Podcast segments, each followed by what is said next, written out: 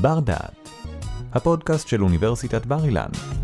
והפעם, כולנו עשויים למצוא את עצמנו מכורים למשהו, למסקים, לריגושים וגם לקניות. מה הקשר בין כל אלה? דוקטור עינב סודאי, מהמרכז הרב-תחומי לחקר המוח.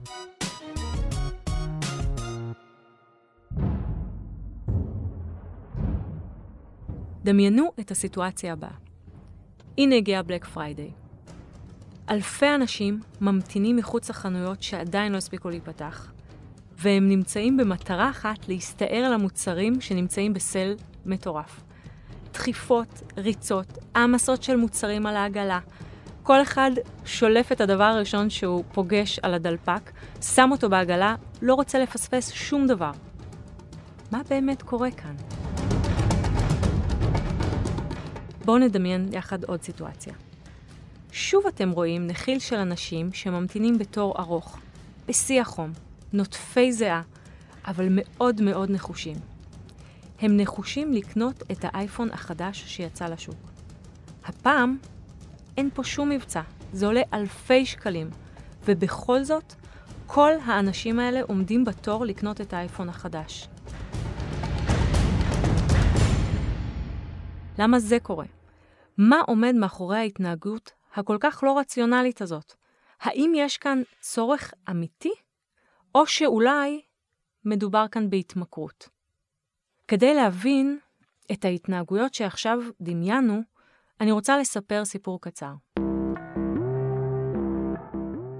אולץ ומילנר הם שני חוקרי מוח, והם החליטו לערוך ניסוי. הם השתילו אלקטרודות למוח של חולדות מעבדה, והם ציפו שכאשר הם יפעילו את הגירוי החשמלי לחולדות הללו, החולדות יברחו לאזור אחר מהמקום שבו הם הוקמו בארנה, באופנפילד. עוד שהיה מאוד נלהב ורצה כבר לבדוק את הניסוי, החליט להגיע למעבדה ביום שאף אחד לא היה נוכח, ולקח את אחת מחולדות המעבדה, הכניס אותה לאופנפילד, והפעיל את הגירוי החשמלי. אבל מה שקרה היה דבר מאוד מפתיע. החולדה הזו העדיפה להישאר במקום שבו היא קיבלה את הגירוי החשמלי. היא ממש לא ברחה. הדבר הזה היה מפתיע, אבל אולז, שהיה חוקר מנוסה, הבין שקורה כאן משהו מאוד מעניין. משהו ייחודי קיים בחולדה הזו שלא בורחת מהגירוי החשמלי ומעדיפה להישאר באותו מקום. אולד סיפר לשאר השותפים שלו על הניסוי שהיה, והם החליטו לבנות כלוב אופרנטי. כלוב שבו החולדה יכולה להיכנס אליו, וברגע שהיא לוחצת על הפדל, הגירוי החשמלי מופעל בצורה כזו שהיא שולטת עליו. כלומר, היא יכולה לבחור האם ללחוץ על הפדל, האם לקבל את הגירוי החשמלי, וכמה. מה לדעתכם קרה? החולדה לא הפסיקה ללחוץ על הפדל. מהרגע שהיא נכנסה לכלוב ועד לרגע שהיא יצאה ממנו, כל הזמן היא לחצה על הפדל.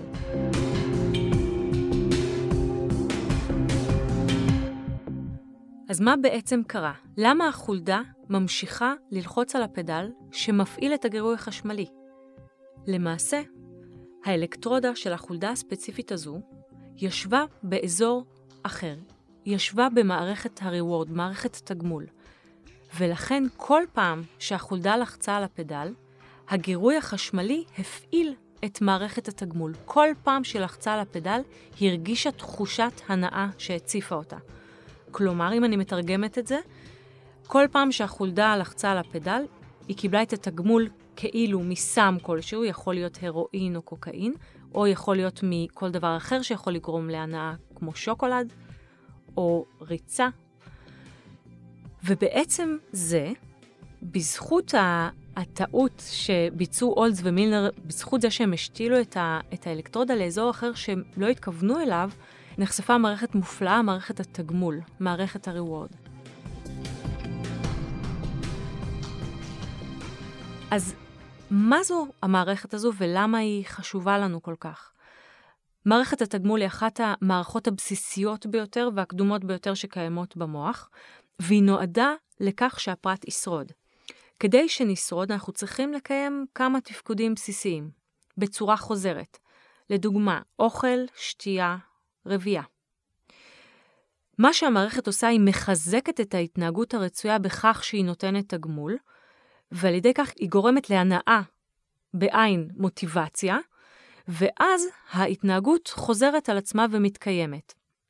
אז בבסיס המערכת נועדה להוביל להישרדות על ידי חיזוק ההתנהגויות, אבל במקרים מסוימים ובשימוש לא נכון ומאוזן, זה עשוי להוביל להתמכרות, משום שגם הרואין, גם קוקאין וגם משחקי מחשב נשענים על מערכת התגמול הזו, על אותה מערכת בדיוק. לאותה התמכרות יש כמה שלבים. בשלב ההתחלתי, אני קוראת לזה השלב של ההנימון, ההתאהבות בסם, ההיי הוא מאוד מאוד גבוה, תחושת האופוריה היא מאוד מאוד גדולה. הבן אדם חווה חוויות שהוא אף פעם לא חווה. הזיכרון שלו מהרגעים הראשונים שהוא נחשף לסם וחווה את החוויות האלה, החוויה הראשונית הזו נצרבת חזק בזיכרון ותישאר איתו לאורך כל הזמן. אז בהתחלה הבן אדם חוקר את הסם ומשתמש מדי פעם במסיבות עם חברים, בסופי שבוע. הצריכה לא רציפה. בהמשך הצריכה תעלה עוד ועוד, גם מבחינת המינון וגם מבחינת הפעמים. מה קורה כשאין סם? בין אם הבן אדם מחליט להפסיק לקחת את הסם, או כי הוא נמצא עכשיו בין שימוש בין מנות. ה craving שלו לסם יעלה, ועשויים להופיע תסמיני גמילה. זה יכול להיות תסמיני גמילה פיזיים או פסיכולוגיים מנטליים, תלוי באיזה סם הוא משתמש. תסמיני הגמילה האלה עם הזמן ידעכו, גם ה craving יפחת עם הזמן, אבל הזיכרונות מה high הגבוה שהוא חווה בהתחלה לא ייעלמו. השלב הטריקי ביותר הוא השלב שאחרי שהבן אדם מתנקה מהסם. כלומר, בן אדם יכול לעבור גמילה מוצלחת לתקופה מסוימת, אבל הוא עדיין לא חסין והוא לא מוגן ב-100% מהחזרה לסם, מהרילאפס. בנקודה הזו אנחנו החוקרים שואפים להגיע, אנחנו מנסים למנוע את הרילאפס, את החזרה לסם. יש כמה מצבים שעשויים לגרום לבן אדם לחזור לסם. אחד, זה יכול להיות drug אה, priming. אם נגיד בן אדם שהשתמש בקוקאין והפסיק להשתמש בסם, לפתע אה, מחליט לקחת מינון מאוד מאוד קטן של הסם, עצם הלקיחה של הסם, גם אם הוא במינון מאוד נמוך, הוא יחזיר לו את כל ה high שהיה כשהוא השתמש בסם, וזה אה, יכול להוות priming, אזכור מאוד מאוד חזק של הסם, והפעם, אם הוא לקח מינון מאוד נמוך ולא מינון שהוא השתמש בו בעבר, הוא יכול לחזור לסם, והפעם הוא לא יעבור את השלבי ההתמכרות או העלייה של הצריכה באופן הדרגתי, אלא הוא יגיע שוב לאותו מינון אה, מבוסס שבו הוא ישתמש לאורך זמן. דבר נוסף שיכול להעלות את החזרה לסם, את ה relapse, הוא דרג קיוז. מה זה אומר דרג קיוז?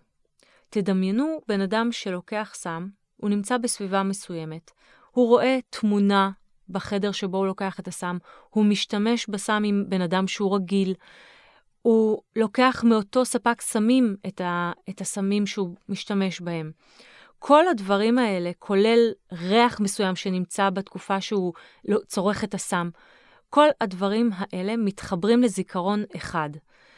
ומספיק שמשהו מהדברים האלה יופעל, לדוגמה, הבן אדם פתאום יראה את התמונה שהוא היה רגיל לראות בזמן שהוא צרך את הסם, או הוא מריח את הריח המוכר הזה שהיה בתקופה שהוא לקח את הסם וחווה את ההיי, אם הוא נתקל באחד מהדברים האלה, הנטייה, היכולת שלו, הסבירות שלו לחזור לסם, היא מאוד מאוד גבוהה. יש סיפור uh, ידוע שקרה לפני הרבה מאוד שנים. הרשות למלחמה בסמים יצאה באיזשהו קמפיין כנגד הצריכה בסמים, בקמפיין הזה היו תמונות של uh, מחטים עם טיפות של דם, חסם עורקים, מזרקים. עכשיו, בן אדם שלא משתמש בסמים ורואה את התמונות האלה, זה גורם לו לסלידה, לגועל, לרתיעה. אבל מה קורה לבן אדם שהיה רגיל להשתמש בסמים? הדברים האלו, התמונות האלה, מהוות קיו מאוד חזק. ומה שקרה באותה תקופה, מכורים נקיים, כלומר מכורים שהתנקו מהסם, כשראו את הקמפיין הזה ונחשפו להם פתאום היה גל גבוה של אנשים שחזרו לסם ועברו רילאפס. זוהי דוגמה ל drug cues, והקמפיין כמובן ירד. דבר נוסף שיכול להעלות את הסבירות ל relapse הוא סטרס מאוד גדול. בן אדם שחווה עכשיו סטרס נפשי כתוצאה מאובדן של בן אדם יקר, פיטורין, גירושין, כל דבר כזה, גורם למתח מאוד מאוד גדול, והבן אדם שהיה רגיל לברוח מהכאב של עצמו ולשכך אותו בעזרת היי של סם, בעצם נמצא עכשיו בסכנה נוספת לחזור לסם. מה קורה במוח כאשר אנחנו צורכים סם, או כאשר אנחנו קונים באופן כרוני שמלות ותכשיטים ונעליים באינטרנט? ההבדל בין תגמול טבעי, לדוגמה אוכל, לבין תגמול מסם, לדוגמה קוקאין, הוא כמו ההבדל בין מישהו שלוחש לאוזן של מישהו, לבין מישהו שצועק חזק לתוך המיקרופון. כשיש רעש מאוד חזק, מה אנחנו רוצים לעשות? אנחנו רוצים להנמיך את הווליום. וזה בדיוק מה שהמוח שלנו עושה בכלים שלו. הוא רוצה להנמיך את הרעש החזק הזה, את פרץ הדופמין, שהוא החומר הכימי שמעביר את המסר למרכז ההנאה. הוא זה שנותן לנו את התחושה, את ההיי הגדול. אז איך המוח שלנו עושה את זה? יש לו כמה דרכים. הוא יכול להפחית את כמות ייצור הדופמין, ואז המסר שיגיע למרכז ההנאה יהיה קטן יותר. אופציה נוספת, יכול להפחית את מספר הקולטנים אליהם הדופמין נקשר, ושוב, המסר יהיה מצומצם יותר. מה זה אומר מבחינת ה-I? ה-I יהיה נמוך יותר. אבל ה-I יהיה נמוך יותר לא רק מחשיפה לסם, אלא כל ההנאה גם מתגמולים טבעיים תרד, כלומר כל ההנאה שלנו מהחיים פוחתת.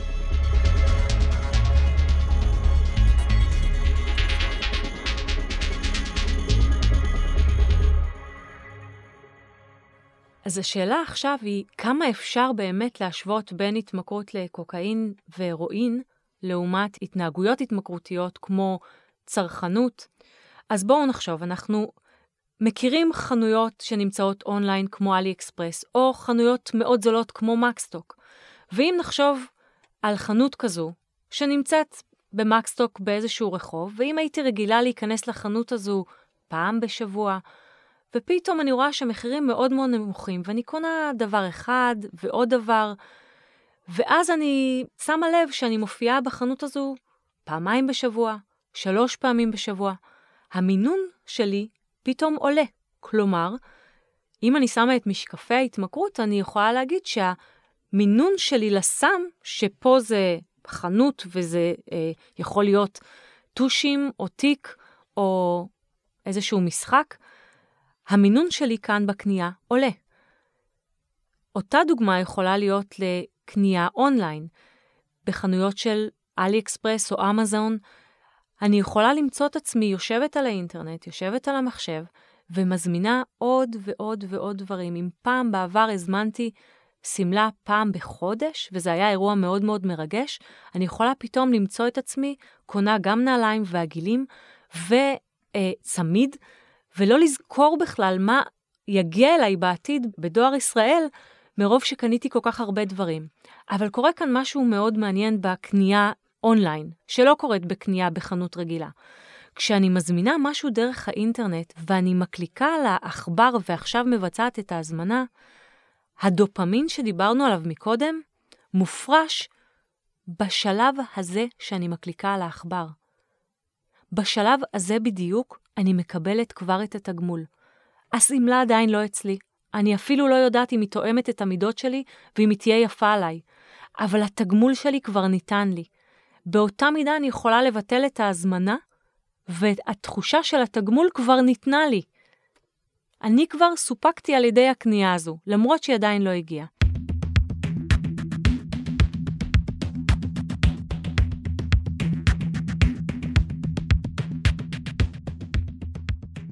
מה קורה במשחקי המחשב?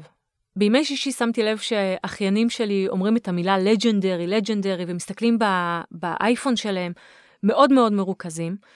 לא הבנתי מה זה הלג'נדרי הזה, ולמה שילדים בני 8 ו-11 יגידו לג'נדרי.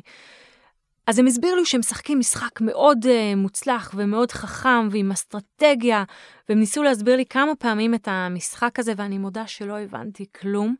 וכל פעם שהם הסבירו לי, והסבלנות שלהם ירדה, הצלחתי להבין דברים אחרים. לא את האסטרטגיה של המשחק, הצלחתי להבין במשחק הזה שקוראים לו קלאש רויאל, איך אלה שהמציאו את המשחק מושכים אותם פנימה לתוך העולם הזה של ההתמכרויות. איך? יש קלף שהוא לג'נדרי, והוא יכול לעזור להם להתקדם במשחק. הוא מופיע אחת לשלושה שבועות, למשך שמונה שעות בלבד. עכשיו, יש להם אפשרות לקנות את הקלף הזה בחינם, על ידי יהלומים וזהבים שהם צברו בניצחונות שלהם. אופציה אחרת היא לשלם 20 שקל ולרכוש אותו.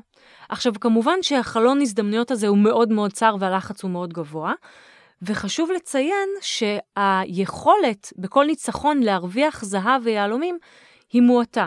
כלומר, זה כמו שספק הסמים ייתן לכם איזושהי שקית חינמית כזו של סם במינון מאוד מאוד נמוך, שאולי בהתחלה זה גרם לכם לאיזשהו תגמול, אבל עכשיו זה כבר לא משפיע עליכם. זאת אומרת שהילד ירצה לקנות את, ה, את הקלף הזה כדי להתקדם במשחק, בגלל שכבר שאר הילדים בכיתה התקדמו מאוד, והוא חייב להראות להם שהוא עבר עוד שלב במשחק. משחק נוסף שהוא באמת אחד המצליחים בכל הזמנים, זה כמובן הפורטנייט. הוא שוב משחק חינמי, ובכל זאת שאלתי את האחיינים שלי, האם אתם לא קונים שום דבר בפורטנייט? לא הסתדר לי ההיגיון. והם הודו והם אמרו שהם קונים, ואמרתי להם, מה אתם קונים? הם אמרו שהם קונים סקינים, שזה תלבושות מיוחדות וייחודיות של הדמויות שלהם. ושאלתי אותם, אוקיי, אז כשאתם קונים את הסקינים האלה, את התלבושות, עכשיו הדמות שלכם היא טובה יותר? אתם יכולים לנצח יותר?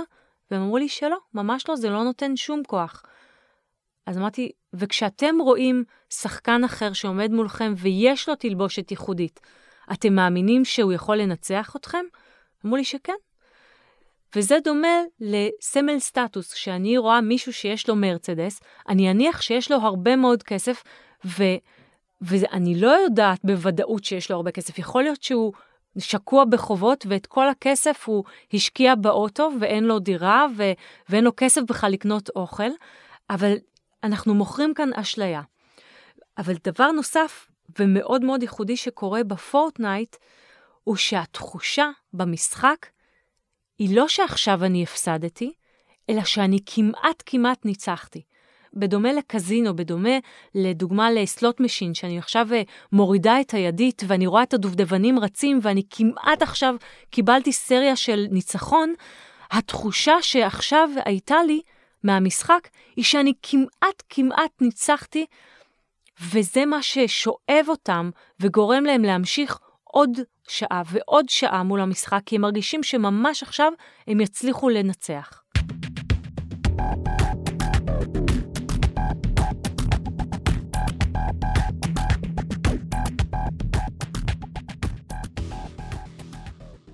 ומה עם הרשתות החברתיות? כדאי שנבין שהאנשים שיושבים מאחורי תעשיית המדיה החברתית רוצים למכר אותנו. הם רוצים להשאיר אותנו במדיה הזו כמה שיותר מסיבות ברורות. כל פעם שאנחנו בודקים את הפיד שלנו בפייסבוק, באינסטגרם, אנחנו מוצאים משהו חדש או משהו שיכול לרגש אותנו, ויש לנו פחד מלפספס משהו חדש ומרגש כזה. זה ה-fear of missing out, FOMO. דבר נוסף שמעניין ברשתות החברתיות, זה הגלילה למטה היא אינסופית. האם שמתם לב לזה אי פעם? בגוגל, כשאתם מחפשים משהו, בריזולטס למטה יש לכם מספרים, 1, 2, 3, אתם יכולים לעבור מתוצאה בדף הראשון, השני, השלישי וכולי. כשאתם גוללים למטה בפייסבוק, אין לכם דבר כזה. אין לכם צ'אנקים. אתם כל הזמן גוללים למטה. למה? כי ברגע שאתם תפסיקו לשנייה אחת ותעבירו לדף אחר, יכולה להיות אופציה שאתם תתנתקו מהמדיה החברתית. וזה מה שמנסים למנוע, רוצים לשאוב אתכם לעולם הזה עוד ועוד, שתמשיכו לחפש עוד משהו חדש ועוד משהו מרגש, ותשאבו לעוד סיפור ותבדקו עוד פרופיל. ולכן המידע שאתם נחשפים אליו הוא אינסופי. ולא פעם קורה שאתם נכנסים לפייסבוק רק לחמש דקות, רק רציתם לבדוק משהו אחד, ופתאום אתם שמים לב שאתם כבר שעה בפייסבוק, ובכלל רציתם להכין קפה או, או להתקשר למישהו, ושכחתם לזה לחלוטין. אז כל הדבר הזה הוא לא מקרי. יושבים טובי המוחות וחושבים איך לגרום לנו להישאר ולצרוך את התוכן הזה במדיה החברתית. אנחנו שם כי גרמו לנו בדרכים מאוד מתוחכמות להישאר ולצרוך את התוכן.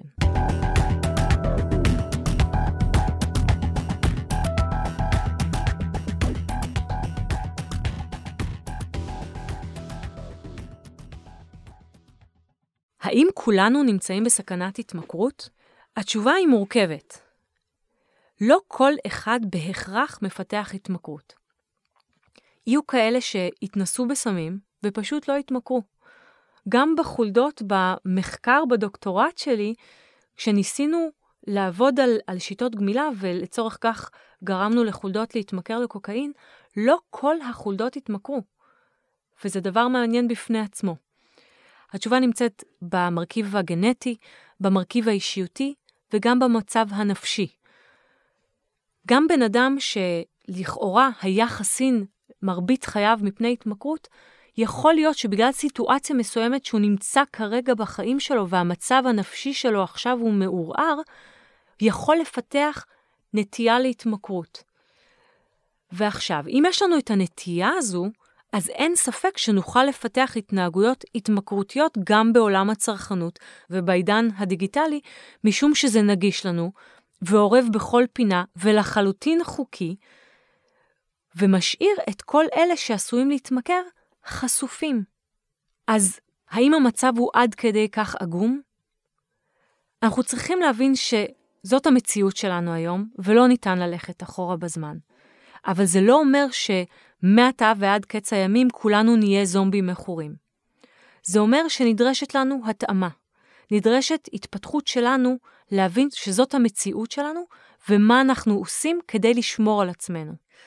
אז כדי שלא ניפול לתוך התנהגות ממכרת אחת שממנה מגיע כל התגמול, לדוגמה, משחק מחשב או קנייה באינטרנט, הרעיון הוא להשאיר את המערכת מגורה, את מערכת התגמול שלנו, מגורה במינונים לא גבוהים, אבל שיהיו מספקים ומתגמלים, ובעיקר בעיקר מגוונים.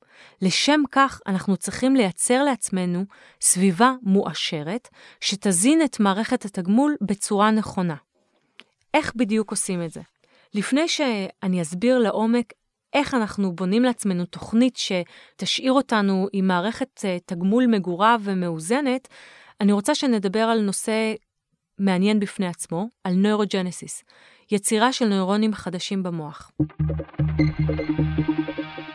בעבר היה נהוג לחשוב שמהרגע שהמוח הוא בוגר, אין יותר יצירה של נוירונים חדשים במוח. יש רק תמותה. אבל עם השנים ועם התפתחות הטכנולוגיה, גילו שיש יצירה של נוירונים חדשים במוח. הנוירוג'נסיס מתרחש בשני אזורים, בהיפוקמפוס, שאחראי על זיכרון ולמידה, ובחדרים הלטרליים. במחקר שביצעתי בדוקטורט שלי במעבדה של פרופסור גל ידיד מחקר המוח בבר אילן, ראינו שההתמכרות לסמים גורמת לירידה בנוירוג'נסיס, גורמת לירידה בייצור של הנוירונים. ואחרי שנתנו להם תרופה שגרמה לגר... לגמילה מהתמכרות לסמים, ראינו שהנוירוג'נסיס של החולדות המכורות חזרו לאותה רמה של החולדות שמעולם לא נחשפו לסמים. כלומר, חזרו למצב נורמלי.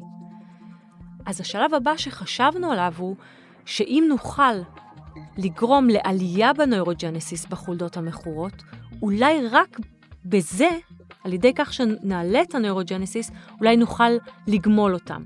מה שעשינו, שמנו את החולדות בסביבה מואשרת. מה זה סביבה מואשרת? שמנו לחולדות כלוב מאוד גדול, שמנו אותם ביחד, כלומר הייתה להם אינטראקציה חברתית, הם שיחקו אחת עם השנייה, ושמנו להם הרבה צעצועים חדשים, מחילות, אוכל חדש, החבאנו להם את האוכל, בנינו להם מרסלים, והקפדנו כל שבוע לשנות להם את הסטינגס. כלומר, הם במשך שבוע חיו בסיטואציה מסוימת, התרגלו למשחקים החדשים, ואחרי שבוע החלפנו להם, שינינו להם את המקומות, הוספנו משחקים חדשים, וגרמנו להם כל פעם לחידוש. שמנו אותם בכלובים המואשרים האלה למשך חודשיים, ואחר כך בדקנו את הרילפס, את החזרה לסם. וראינו שהחולדות שהיו בסביבה מואשרת לא חזרו לסם. לחצו באופן משמעותי פחות על הפדל שהן היו רגילות ללחוץ עליו כשהם קיבלו את הסם, לעומת חולדות שהיו בסביבה ענייה, בסביבה ש- שנמצאת ללא גירויים.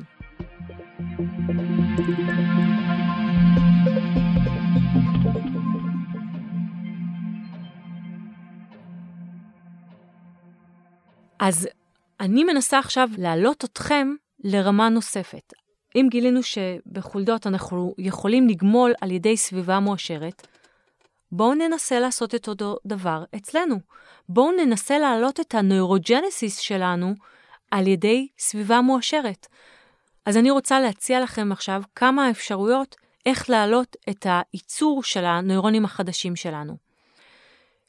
כדי להעלות את הנוירונים החדשים, אנחנו צריכים לגרות את מערכת התגמול שלנו. ואני רוצה להראות לכם כמה דרכים לעשות את זה. אחד, גירוי מנטלי או קוגנטיבי. כשאנחנו לומדים מידע חדש, זה יכול להיות שפה חדשה, יכול להיות קורס, כשאנחנו עושים איזשהו אימון קוגנטיבי, או קוראים ספרים, מאמרים, משחקים שחמט, מבצעים קווסטים, כל מיני uh, חידות או תעלומות, כל הדברים האלה שהם חדשים לנו, לבד יכולים להעלות נוירוג'נסיס. אנחנו גם יכולים לנסות לפתור ואת השבצים, אבל כאן אני מסתייגת ואומרת, לא להשתמש, אני לא רוצה להשתמש בזיכרון שקיים לי ולשפר את הזיכרון, אני רוצה לחדש. נוירון חדש ייווצר רק אם אני אחשף לגירוי חדש שלא היה לי. כלומר, אם תהיה לי מילה חדשה שלא נחשפתי אליה בתשבץ ותשחץ, אז זה יכול להשפיע. מילה שכבר מוכרת לא יעבוד לדבר שאנחנו מדברים עליו כרגע. דבר נוסף שחשוב לסביבה מואשרת, זה כמו שציינתי מקודם בחולדות, זה אינטראקציה חברתית. אנחנו יצורים חברתיים ומאוד מאוד חשוב לנו להיות באינטראקציה חברתית. אנשים שנמצאים בבית והם בדיכאון ומסתגרים, מערכת התגמול שלהם עובדת בצורה מאוד חלשה, ואנחנו רוצים לחזק אותה. אז נכון שבן אדם שנמצא בדיכאון ועכשיו בבית, זה מבחינתו פרויקט ללכת עכשיו ולשמוע הרצאה. אבל אפשר לעשות את זה גם בבייבי סטפס, אפשר לעשות את זה בצעדים קטנים, ואותו בן אדם שעכשיו נמצא מסוגר בבית, אם זה מאוד מאוד גדול עליו לצאת להרצאה ולהיפגש עם המון אנשים, הוא יכול ללכת לפיצוצייה או לחנות מכולת שקרובה אליו, ורק לקנות חלב. זה כל המשימה. המבט הזה בעיניים הוא אולי מינורי, אבל בשבילו עכשיו לצאת מהבית ולראות זוג עיניים שמסתכלות עליו, הוא מאוד מאוד חזק. אז כל אחד צריך להתאים את זה לחיים שלו. בן אדם שרגיל לצאת כל הזמן לעבודה, צריך להוסיף משהו נוסף. צריך להיפגש עם חברים לקפה אחרי צהריים, לצאת לאיזושהי הצגה, טיול משותף. דבר נוסף, אנחנו נמצאים, בין אם זה בעבודה או בבית, הרבה מאוד שעות. אז מאוד חשוב לעשות שינויים גם אם זה נשמע מאוד קטן, אבל שינויים בסביבה שאנחנו נוהגים לשהות בה הרבה זמן. אז זה אומר לשנות את הספות שאנחנו יושבים בבית בסלון, או להחליף את התמונות, את המיקום שלהם, להביא אגרטל חדש עם, עם פרחים. דברים קטנים יכולים לעשות הבדל משמעותי. לצבוע בצבע אחר את הקיר, לשנות את התאורה בבית. כל הדברים האלה גורמים לנו להסתכל על, ה, על התמונה שאנחנו רואים, רגילים לראות אותה בזווית מסוימת, לראות אותה מכיוון קצת אחר, קצת שונה. דבר נוסף שאנחנו יכולים לעשות זה גירוי סנסורי. אז זה יכול לשמוע הופעה, לראות סרט, לצאת להליכה בטבע, לראות עצים, אה, לשמוע את רחש המים, הים, לשמוע מוזיקה שאנחנו לא רגילים להיחשף אליה. עוד דבר שחשוב זה פעילות אירובית. רק פעילות אירובית לבד יכולה להעלות את היצירה של הנוירונים החדשים. אם אנחנו עושים פעילות אירובית כמו ריצה, הליכה, רכיבה על אופניים, שחייה, כל הדברים האלה יכולים להעלות את הנוירוג'נסיס שלנו, את היצירה של הנוירונים החדשים. אבל גם אם אנחנו יוצאים לרוץ במקום מסוים, תקפידו לא לרוץ או לעשות הליכה בדיוק באותו מסלול שאתם רגילים אליו. תעשו פעם אחת מהכיוון ההפוך. תתחילו מהמקום שבו אתם מסיימים. תלכו בשעה שונה. הדברים האלה, השינויים, הם המשמעותיים. החידוש הוא מה שקובע. אז אני מקווה שבזה ששמעתם את ההרצאה הזו ובזה שהקשבתם, אה, נוצרו לכם כבר נוירונים חדשים שיתפתחו ויהפכו להיות נוירונים חזקים ובוגרים ויעזרו לכם ל-well-being שלכם וישמשו אתכם גם לגמילה מסמים אולי וגם למצב רוח יותר טוב ולהנאה מהחיים עצמם וגם מהדברים הקטנים. תודה שהאזנתם לבר דעת, אפליקציית הפודקאסטים של בר אילן. אנו מקווים שנהנתם, החכמתם ולמדתם משהו חדש. עוד הרבה פודקאסטים מעניינים מחכים לכם באפליקציה, אז המשיכו להאזין לנו. בר אילן, משפיעים על המחר, היום.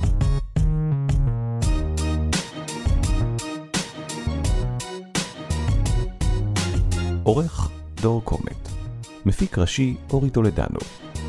תודה על ההאזנה.